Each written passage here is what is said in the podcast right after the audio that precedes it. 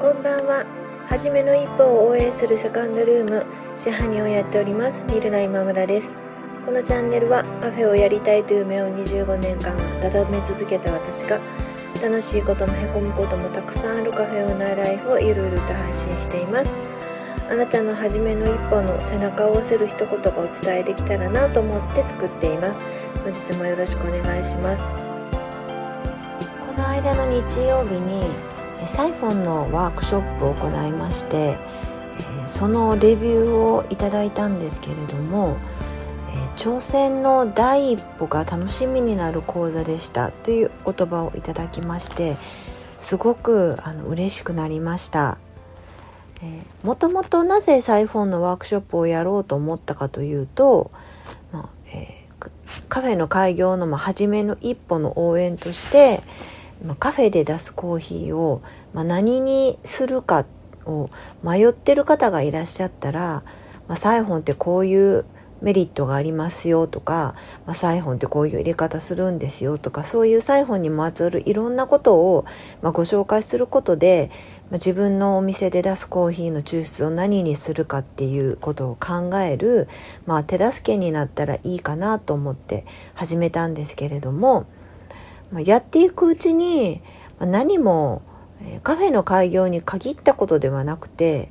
まあそういうこと関係なしに単にコーヒーを、まあ、楽しみたいと思ってる方に、まあ、なかなかサイフォンをうちで触ることって少ないかもしれないけれども、まあ、サイフォンってこういうふうに入れるんですよとか、えー、こんな味わいが出せますよってことを知ってもらったらもっと、えー他の抽出方法よりもサイフォンというものが身近になるんじゃないかなと思って、えー、あまり開業とか関係なしに、まやってみようと思って、まあ、ずっと続けてきたことです。で、まあ、結果的には今、まあ、大体7 73ぐらいの割合で、まあ、一度やってみたいって思ってらっしゃる方の方が多くて、まあ、開業そのものに関連づけて来られる方っていうのは、まあ、少なくはなりましたけれども、まあ、その中で、まあ、サイフォン使うかどうかっていうのは別として、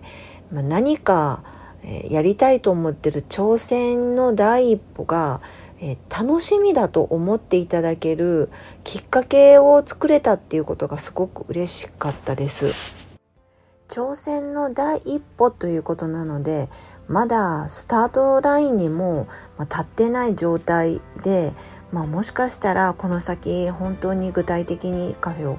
ま、開業して準備していくっていう、えー、ことになったら、まあ、不安も募っていくかもしれないけれども、まあ今回受けていただいた、まあ、サイフォンのワークショップを、まあ、楽しいと感じていただけたことって、まあ、この先の準備の希望の一つにもなるような気がしています。私も、まあ、今回いただいたご縁を大切にしてまた、えー、その生徒さんの何か、えお役に立てるようなことができたらいいなっていうふうに思っています。